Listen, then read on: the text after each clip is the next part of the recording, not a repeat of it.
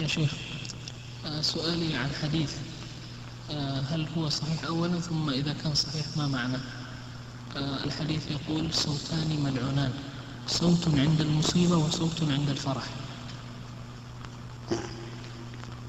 هذا الحديث ضعيف.